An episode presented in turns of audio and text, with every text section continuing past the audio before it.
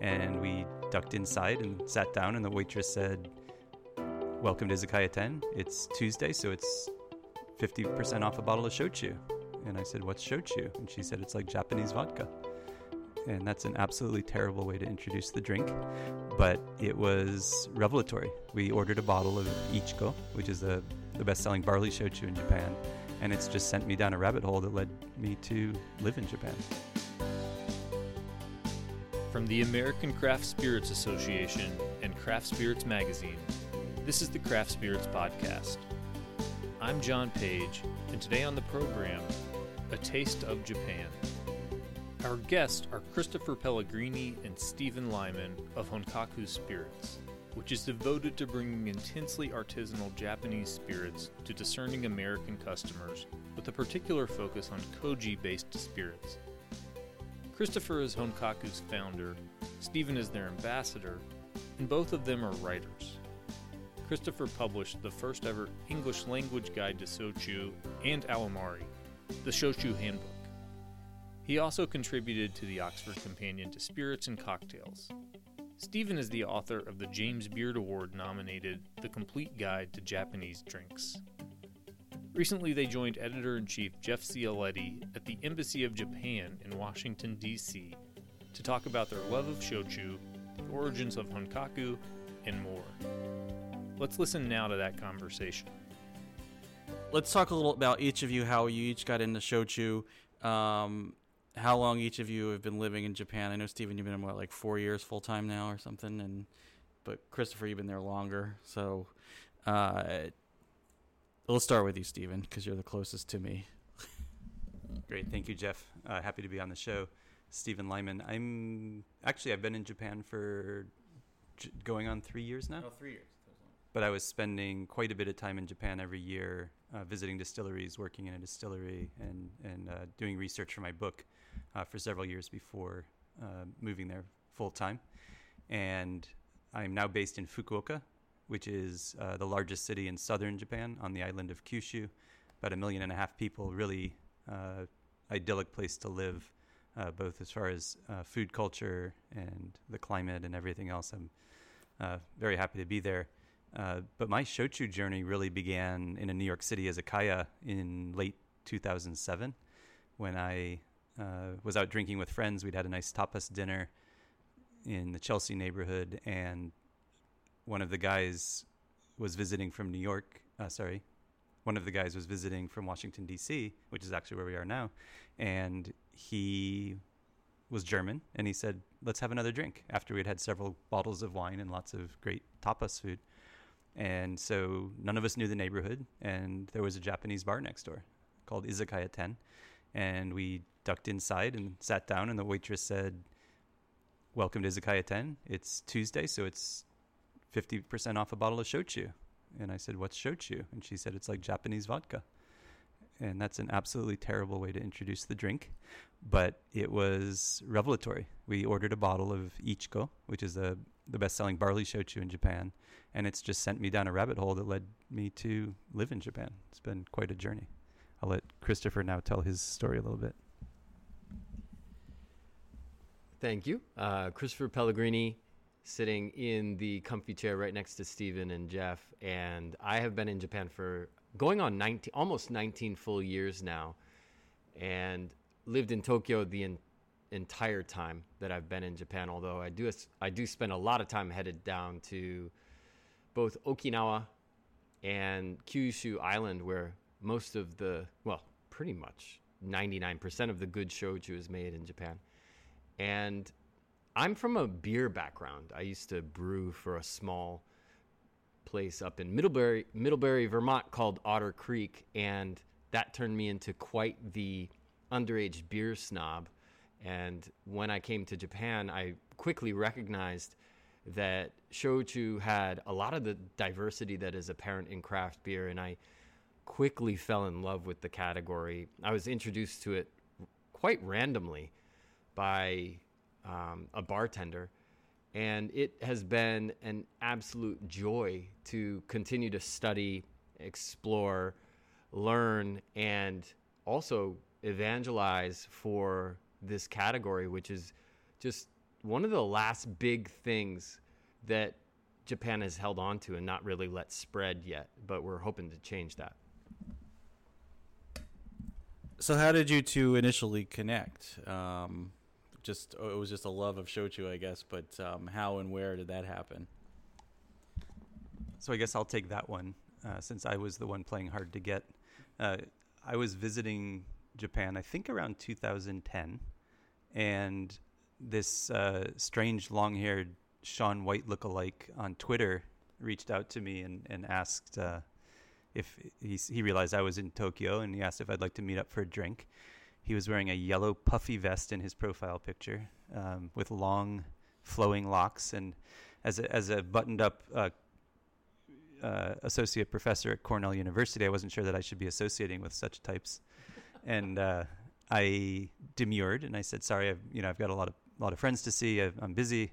And then my last night in Tokyo, I was out with uh, Aya of Shochu and Tapas Aya, formerly Hatchan Bar, who's uh, an amazing bartender who's from Tokyo, and she took me to a bunch of her favorite spots. And about three in the morning, she suddenly piled into a taxi and said, "I'm going home. I'm tired." And uh, my flight was scheduled for 6:50 a.m.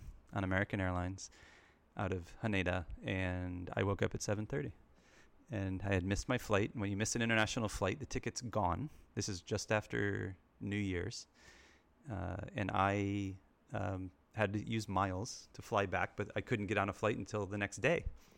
And once I'd recovered from my stupendous hangover, I uh, reached out to Christopher on Twitter and uh, told him that turns out I'm available to go out for drinks.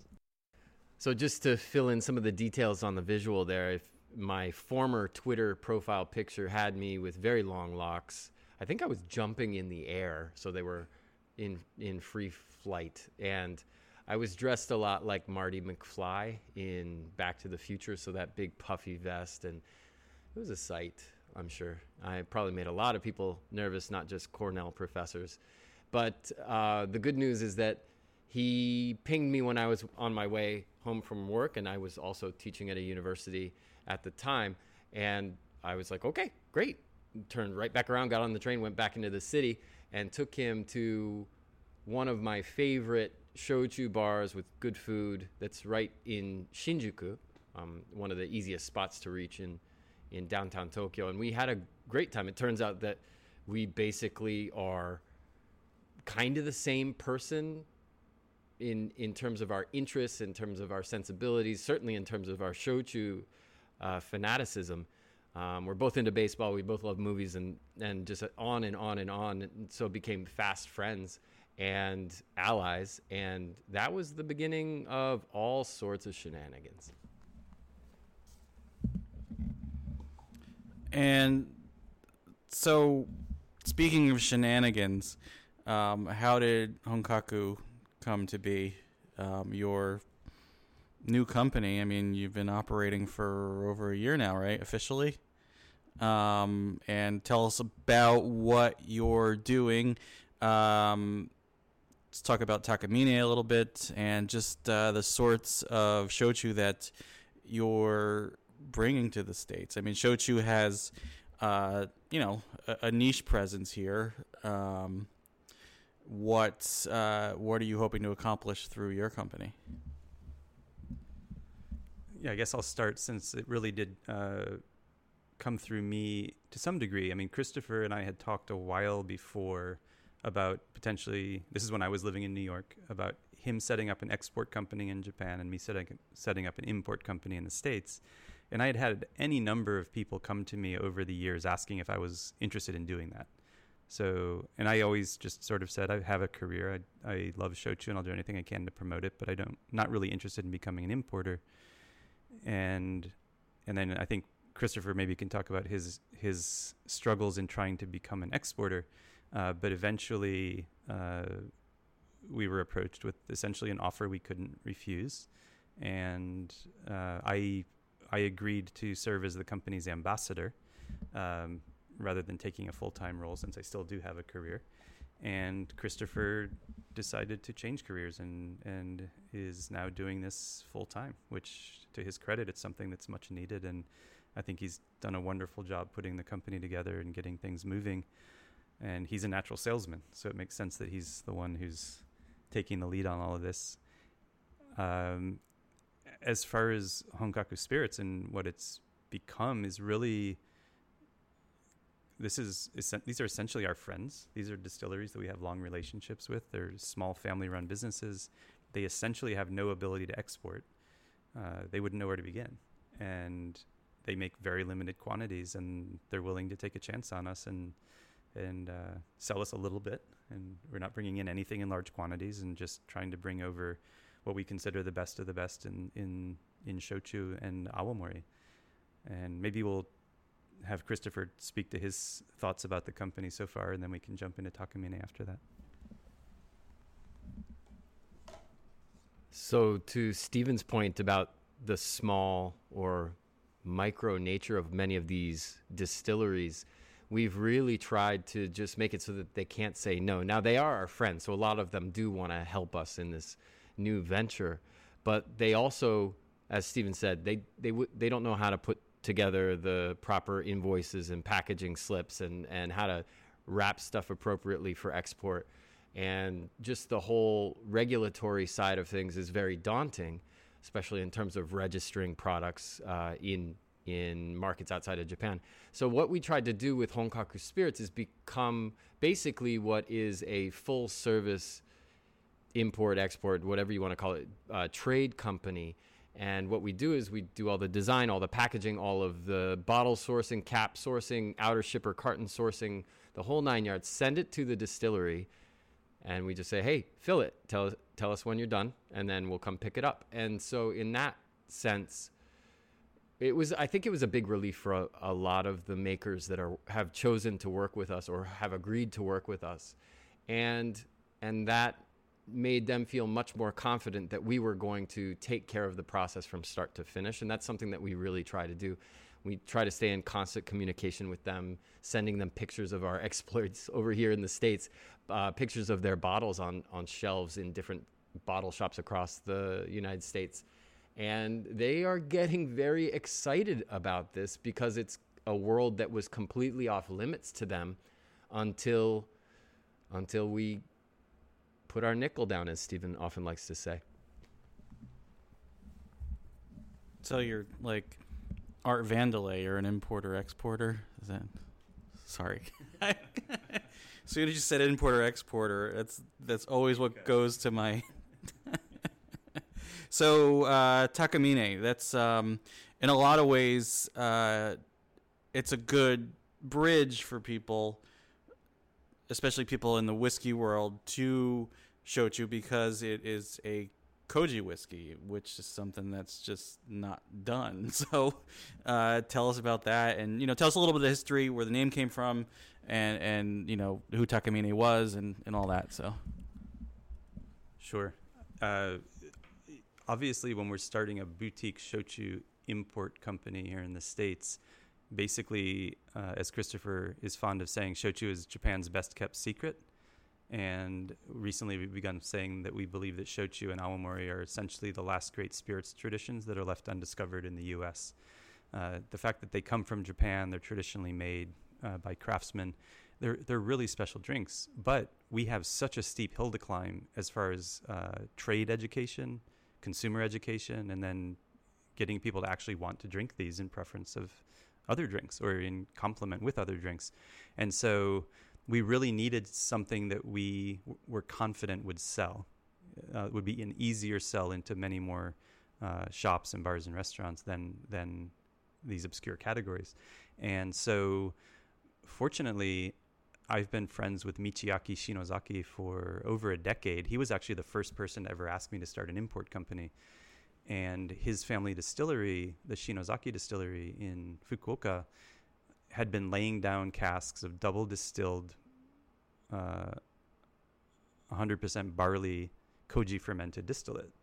And because it had gotten too dark and because it was double distilled, it no longer qualified as shochu, but it was excluded from the Japanese domestic market. So he needed an export market for this distillate and America, with with its wild wild west whis- whiskey reg- regulations, uh, was a perfect place for it, because essentially here, if it's made from grain and it's distilled and it's aged in oak, it's a whiskey, and there's no regulations around the need to use malted grains or, you know, it's not a it's not a bourbon. There's no corn in the mash bill. It's 100% barley. So we decided that we would try to create koji whiskey as a category. And what's so interesting about that to us is in research for my book, we discovered that Jokichi Takamine was a Japanese chemist who was born actually in 1854, the year that Commodore Perry sailed into uh, Tokyo Bay and opened the country at gunpoint. Uh, he was born into a sake making family. He was one of the members of the first graduating class of the Tokyo University School of Engineering. Tokyo University is now one of the finest institutions of higher learning in Asia. And he was in a delegation in uh, sent to New Orleans for the New Orleans World's Fair in 1885, where he met and fell in love with a young heiress and he had no prospects. He had no money. So he went back to Japan and made his first fortune in phosphate mining. Came back in 1887 uh, and married Caroline Hitch. They moved back to Japan where they started their family. And in 1890, her mother, uh, his mother in law, sent a telegram and said, Come to Chicago. We have a business opportunity for you. So the family left Tokyo, moved to Chicago in 1890 and he started the Takamine Ferment Company. And he quickly uh, submitted a patent for a maltless whiskey making process, which was using koji, which he had learned from his sake making family. And they began experimenting at the uh, Manhattan Distillery in Peoria, Illinois. Uh, and he licensed the patent to the Illinois Whiskey Trust, which was making 95% of whiskey and 80% of distilled alcohols in America at the time. And two weeks after the maltless whiskey process was announced in the Chicago Tribune, there was a mysterious fire in the Manhattan distillery, destroying the laboratory where the experiments were taking place. And they had to rebuild. And finally, in 1894, December 1894, they began making maltless whiskey at the Manhattan distillery, which was the largest distillery in America at the time. Unfortunately, due to the Sherman Act, the Illinois state government uh, the state's attorney's office decided to break up the Illinois Whiskey Trust in February 1891, uh, 1895. So th- three months after they began making the koji fermented whiskey using the Takamine process, uh, the distillery was shuttered. It was sold to other interests at auction, and the new owners decided to go back to malting. And so the Takamine whiskey was actually never sold to the public. Uh, Jokichi did fine. He moved to New York City and he started doing other business. He made a digestive aid called Taka Diastase, which is a uh, koji based stomach aid. You get little stomach upset. Koji can break those, uh, break down whatever's ailing you. And he then isolated adrenaline. It was actually the first human hormone to ever be isolated in human history. And of course, adrenaline saved millions of lives since then as a medical treatment and he became very very wealthy and ended up donating the cherry blossom trees to Washington D.C. because he was really committed to American Japanese relations right up until his death in 1922. And so having this story and this background and realizing that there's this koji whiskey laid down in in Fukuoka, uh, we saw the opportunity. Uh, so working with the Shinozaki family, they received permission from Takamine's family trust to use his name, and it's the first time they've ever allowed his name to be used on a commercial product uh, since his passing in 1922. Uh, so, and it doesn't express like any Japanese whiskey out there because of the koji fermentation, and I think also because it's 90% virgin oak, which most Japanese whiskey is is uh, aged in in reused uh, barrels. So it's got a really really unique expression. Maybe I'll let Christopher talk a little bit more about how it drinks and what it's like and that sort of thing so just to summarize what Stephen was talking about, and I think this is a key point, there was a Japanese citizen making whiskey be, 25 years before Taketsuru went to Scotland, right? 25 years before that happened, Dr. Takamine was making koji whiskey in the United States, in, in Illinois. And if it wasn't for him getting screwed by well, they burned him down. They burnt his lab down at one point, and then the legislators shut them down. So a couple of uh, big old middle fingers from the power players in Illinois. But if that had not happened, Stephen said, I mean, th- this was 95% of whiskey was being made by the Illinois Whiskey Trust at that time. Koji whiskey would have been an American tradition. Probably all, all bourbon would have been made with koji if they had really found, I think that, what was it? It was definitely in the teens in terms of the cost savings and the efficiencies that koji allowed. Uh, so there was a lot of money to be made from that. So it's just it's remarkable to us. And what's even more remarkable and kind of disappointing is how Dr. Takamine is not well known in Japan. Um, I think because he did his best work in the United States, he just doesn't get the love that we really felt feel that he deserves. And so it's been really fun to see people react so positively to a completely maltless whiskey. Yes, made in Japan. This was not made in Illinois, but that was inspired by an American experiment that just uh, didn't quite find its feet.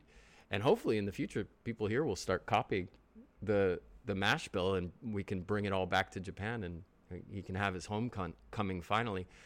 But the to go back to what Jeff you said earlier about the bridge, maybe mm-hmm. I think I think that's a great way to put it in a couple of different um, from a couple of different angles. Number one, the flavor profile of Takamine Koji whiskey is kind of a bridge between something that's a little bit more Japanese whiskey, and as we know, Japanese whiskey is definitely inspired by the Scotch tradition, but then also something that it's a bridge to the other side, which is something a little bit more bourbon like.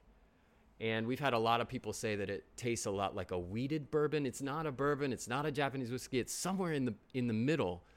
And it's been well, we we sold out of it, so I guess it's doing okay.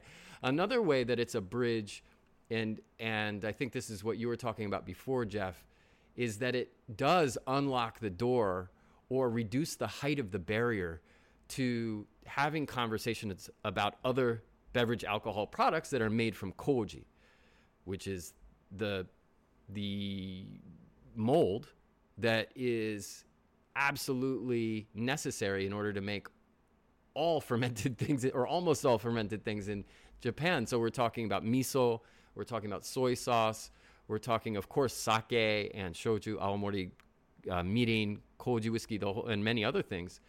It really does. This koji whiskey allows us to start that conversation very um, organically, rather than starting with koji, people naturally ask the question, okay, wait, this is a koji fermentation, which means what? And that's a fascinating conversation. When you try to get a beer brewer to understand that there is no boil, there's no wort, there's no mash tun, there's no lauter tun, they're like, wait, what? You know, it's just a, it's, and the whiskey folks too, they're like, I don't get it.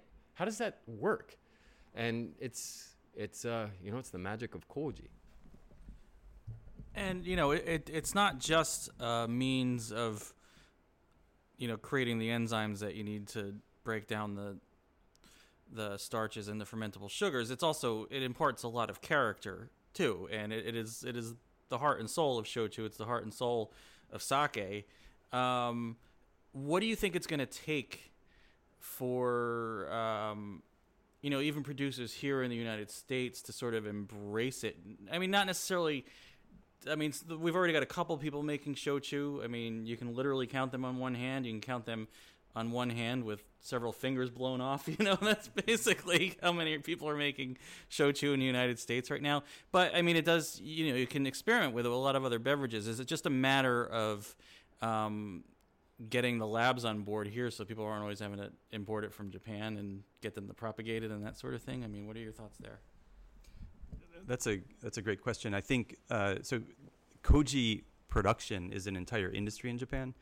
Uh, sake and shochu makers do not make their own koji. They buy uh, commercially available koji from uh, from koji manufacturers, and and that's what's used uh, ubiquitously in the industry. We don't have that here. So I think for the time being, koji probably will be an imported product that's used by brewers and distillers in the states. And I'm not sure when there will be enough demand to actually sustain a business domestically. Uh, but right now, the koji that's imported is quite piecemeal. It's being shipped directly from Japan to different brewers and distillers. So it would be nice if there was an import company that could sort of be the go-to source uh, for all brewers and distillers to get their koji. So maybe that's somebody else's new business idea.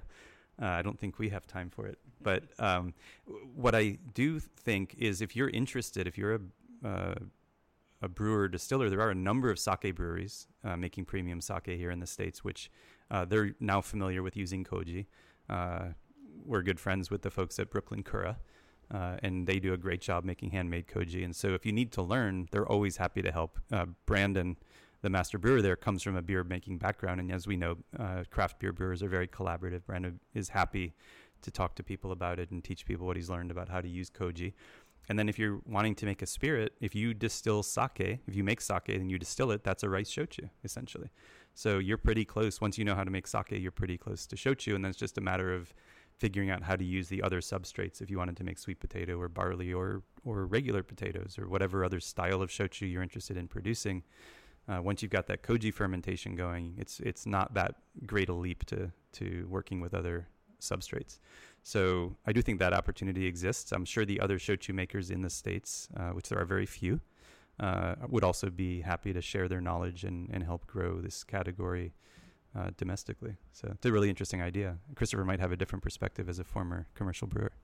Actually, I don't really, but um, uh, but I think you're you're absolutely correct that for a long time, for the for the near and medium term, it's going to be mostly those experts in Japan continuing to produce koji commercially until somebody can do it wild over here. And by wild, I mean there are wild fermentations in many shochu distilleries in Japan.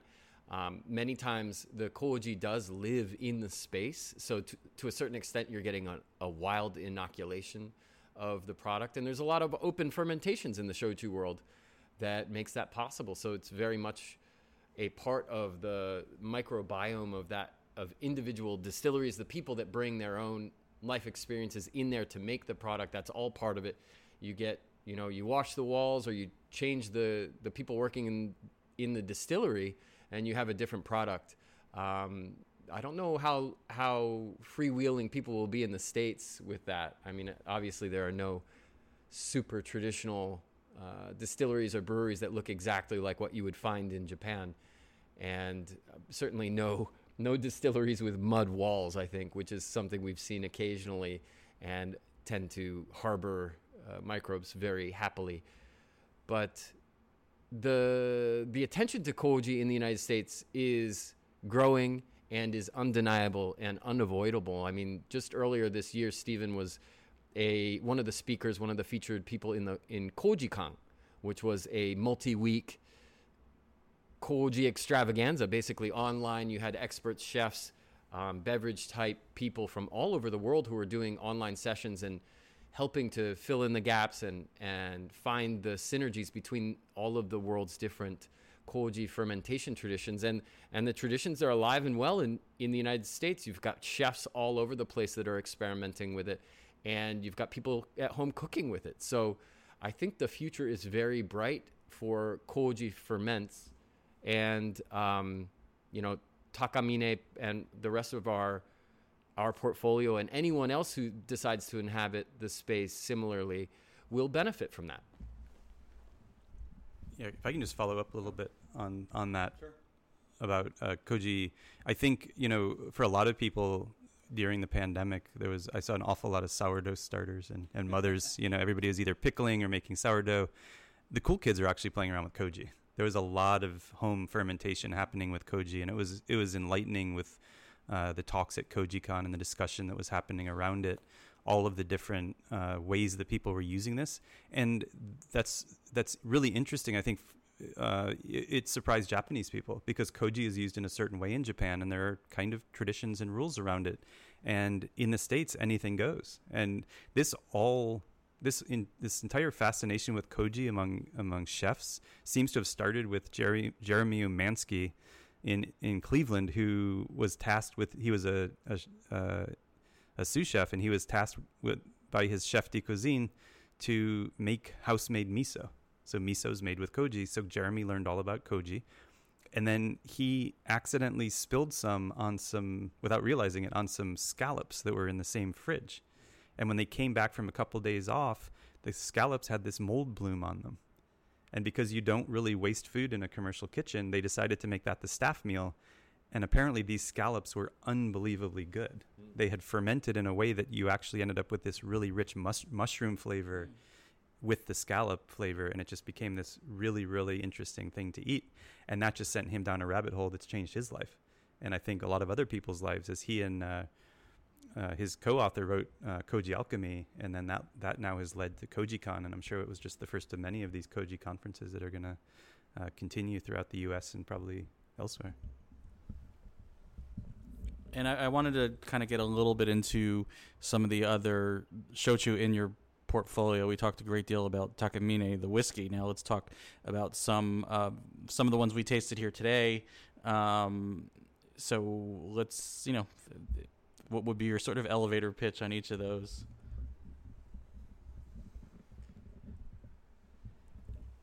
As Steven said before, we're basically bringing in a bunch of shochu uh, SKUs that are made by our friends. So please understand that everything I'm about to say is incredibly biased. Um, but I guess we'll start with the one that I often start tastings with. It's it's a roasted barley shochu called Mugi Hokka. It's 25% ABV, made in Kagoshima Prefecture, which happens to be ground zero for basically the sweet potato shochu industry. But they made this really, really rich, coffee forward, a lot of cacao nib, um, five year aged barley shochu that has just been absolutely hitting it out of the park for us. And it's something that we drink at home all the time. Steven tends to, you know, the last cup of coffee in the pot, he'll he'll make iced coffee with that in the afternoon, and then pour some of the mugi hokka in there with a little bit of sparkling water. It's a really nice afternoon or brunch style spritzer. Um, but that's that's one that I often start tastings with because it's a real eye opener. And the thing that's important to remember about all honkaku shochu or authentic shochu is that it's made in a pot still, it's distilled once, and therefore it has a lower ABV than a lot of world spirits, but it also has a hell of a lot more flavor and aroma. So it can be very, very enjoyable to stick your nose in the glass and, and discover what's going on. Then we have a, a trio of products one rice, one barley, one sweet potato, all from the Furusawa distillery in Nichinan, Miyazaki, a little bit to the north of where Mugi Hokka is made. They're all 35% ABV, intensely old school, made in a distillery that looks like it was ripped out of Kyoto in the in the ancient times. And the family home is adjacent to it, is attached to the distillery. The the the Toji right now, the master brewer distiller uh, Furusawa uh, Masako Furusawa, she has was born there and has never lived more than a couple sliding doors away from the still. It's just they they really just do it the way that shochu was made many decades ago, which is uh, which is something that Stephen and I really really like.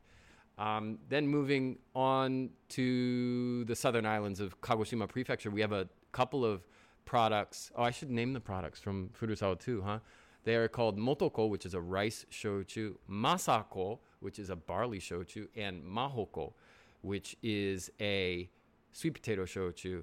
And those are all named after women in the Furusawa family. Motoko was the third generation Toji. Masako is the current and fifth generation Toji. And we believe that Mahoko will be the sixth generation Toji, but she's in high school right now. So um, she's got some more learning to do.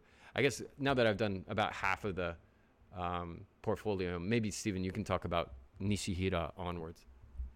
Sure. Oh, one one thing. Um, just uh, so people at home know, explain what a toji is. Sure. So in the sake industry, the toji is the master brewer. Uh, in the shochu industry, they use the same term, uh, but Christopher and I have taken to calling them master brewer distillers because the fermentation in shochu production is just as important as the distilling process because it's a one shot through the still. What you distill is what you get. You don't get a second run. You don't really, oak barrel aging isn't that common. Uh, so really, the flavor is going to come from the fermentation. So you need to be a master fermentation expert, so master brewer, in addition to being a master distiller. And so when we use Toji, we're talking about a master brewer distiller. Uh, and actually, Motoko was the first uh, female master brewer distiller, f- first female Toji uh, in living memory in Miyazaki Prefecture. And to have a multi generational female Toji family is is nigh unheard of in Japan. It's it's a really unique uh, situation. Now there is another uh, female Toji in our portfolio, and that's actually Serena Nishihira from uh, Amami.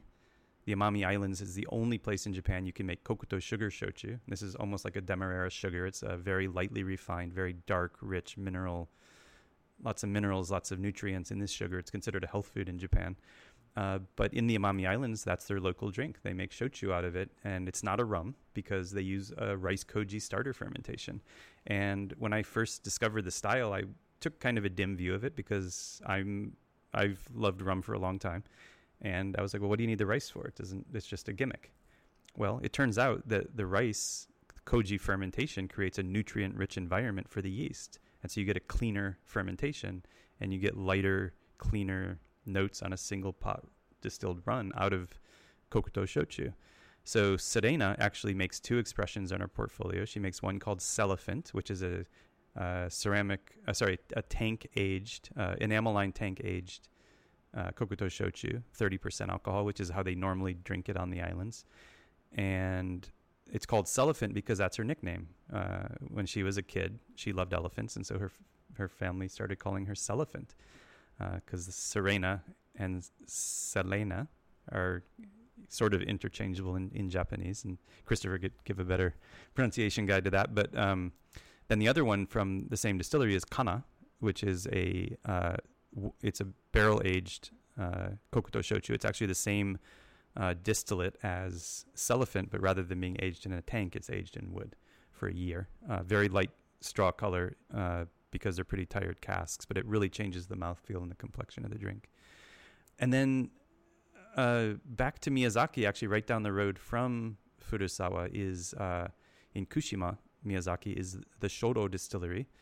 And they make a very modern, expressive sweet potato shochu called Colorful, which is a blend of two different distillates, one with uh, made with white koji, one made with black koji, one with potatoes from a farm. They're actually purple sweet potatoes from a farm in Miyazaki and the other one is actually the same potato variety but from a farm in Kagoshima. And that also is bottled at 30%, which is very uncommon for mainland shochu, but that's what the Toji thought would be the best expression for that drink. Uh, traditionally, sweet potato shochu is is kind of this deep, earthy, funky, rich style. Uh, the Japanese have an expression imokusai, which means stinky potato, as as one of the styles of sweet potato shochu. Colorful is not that. Colorful is bright fruit, a little bit of mandarin orange on the nose. It's a really, really beautiful uh, example of the modern expression. And to our knowledge, it's the first of that style to come to the States. Uh, most of the sweet potato shochu available here is uh, more traditional style. Should we talk about the other guys? Why not? All right, so we have two other sweet potato shochu. I almost hesitate to mention them because we only got a handful of cases for the entire country. Uh, one is Krio and the other one is Tsurushi. They're basically brothers. Uh, same distillery, uh, estate grown, hand harvested sweet potatoes. Uh, Krio is made uh, after harvest. The sweet potatoes are slow frozen, so the uh, as the ice crystals form inside the potato, it breaks down the cell walls and releases sugars, much like you would do with an ice wine. Mm. And in Tsurushi, uh, these these same potatoes, rather than being frozen, they're hung in the rafters of the distillery to dry, uh, and that concentrates the sugar. It dehydrates the potatoes, so you've got uh, more sugar concentration. And then they're both fermented and distilled in the same process, and they express completely differently, despite being the same koji, same yeast, same water source, potatoes from the same field. Simply how you age the potatoes before fermentation completely changes the character of the drinks. They're fascinating. And we're really excited to be able to bring things like this to the US because these are hard to find in, in Japan. Christopher cannot find Krio and Tsurushi in Tokyo. Uh, so either we're really, really fortunate to, to have these friends who are making these beautiful drinks that we can we can introduce to American drinks lovers. All right. So, um, as we wrap things up, uh, tell us about some of your favorite ways to consume shochu. I mean, I know you're you're a big rocks guy, right? But there are other other methods. So, give us a little primer on those other popular methods. Sure, I'll, I'll go first so Christopher has a chance to rebut because this is one thing that we uh, don't often agree on. um, I actually I was a rocks drinker for a long time, but as I've gotten older, I actually like a little more dilution uh, with my shochu. Um, and so I now often will consume what I call choi mizu, or I guess what many people call choi mizu in the industry, which is uh, shochu on the rocks, but with a little bit of water added, maybe maybe 10% water to 90% shochu or 20% water to 80% shochu. And that just softens it a little faster than waiting for the ice to melt. Uh, but the other thing that I really enjoy, especially in the summertime, is uh, shochu soda, essentially as a highball. And there I'll usually do about a 50 50 dilution over ice. Although, if it's a higher proof shochu, so something like um, mahoko, the sweet potato shochu from Furusawa, that's 35%. So I will at that point probably go down to about 30% shochu, 70% uh, sparkling water. Uh, and that's how I tend to drink my shochu. But Christopher has a diametrically opposed position. Yeah, highballs are definitely the rage right now, and even in Japan, there's that's uh, they're being consumed left, right, and center. So sparkling water, seltzer, whatever you want to call it, is the main way to go in Japan. But I, I think it needs to be expressed to everybody out there that people in Japan tend not to drink shochu neat. Uh, despite how we've been tasting everybody on these drinks at the various events that we're doing in the States.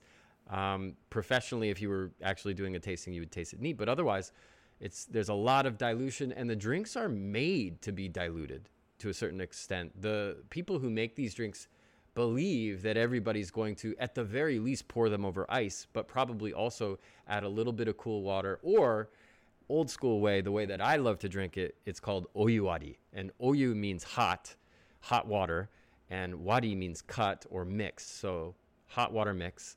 And often about 50 50 hot water to, especially for me, sweet potato shochu. And yes, I drink it that way in the summer.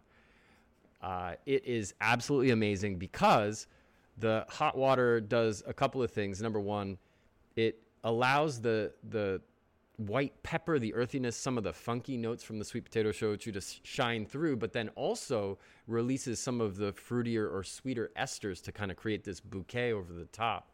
And it's fantastic. I was just doing a tasting in in Oakland, California last week, and while we weren't doing uh, per se, we were doing a little bit of dilution on some of the drinks after trying them straight. And the the buyer at this account made this amazing comment, and he said, "I really just feel like this shochu agrees with my my body," and I think that a lot of preparations of shochu do that, and especially when you heat, when you add heat, it just becomes so easy for your system to process and you can drink it for days, uh, which is what I tend to do. And I guess just culturally, uh, throughout Asia, uh, drinks tend to be consumed warm. You know, you've got hot tea. Uh, some people just drink hot water uh, in the winter, or other times just when they're not feeling well.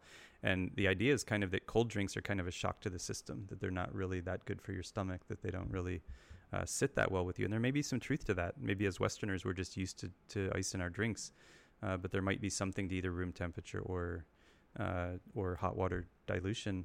Uh, not, maybe not just for shochu and awamori, but for other other drinks as well.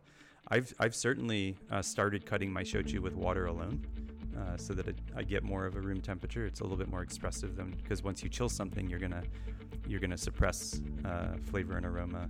that's why we drink beers that shall not be named ice cold, right? Because they just don't taste that good. And so uh, I think you're going to get even more expression out of your shochu. Maybe you don't go full on hot water. I get warm quickly when I drink hot drinks. I guess I'm warm blooded, but uh, I have started to like either cut the ice, either the amount of ice, or not use ice at all when I'm diluting. That's our program for today. Thanks again to Christopher Pellegrini and Stephen Lyman for joining us. Can learn more about Honkaku at honkakuspirits.com. And you can find Christopher and Steven on Twitter. They're at Chris Pellegrini and at Lyman Tweets. We'll be back in a few weeks. Until then, thanks for listening and cheers.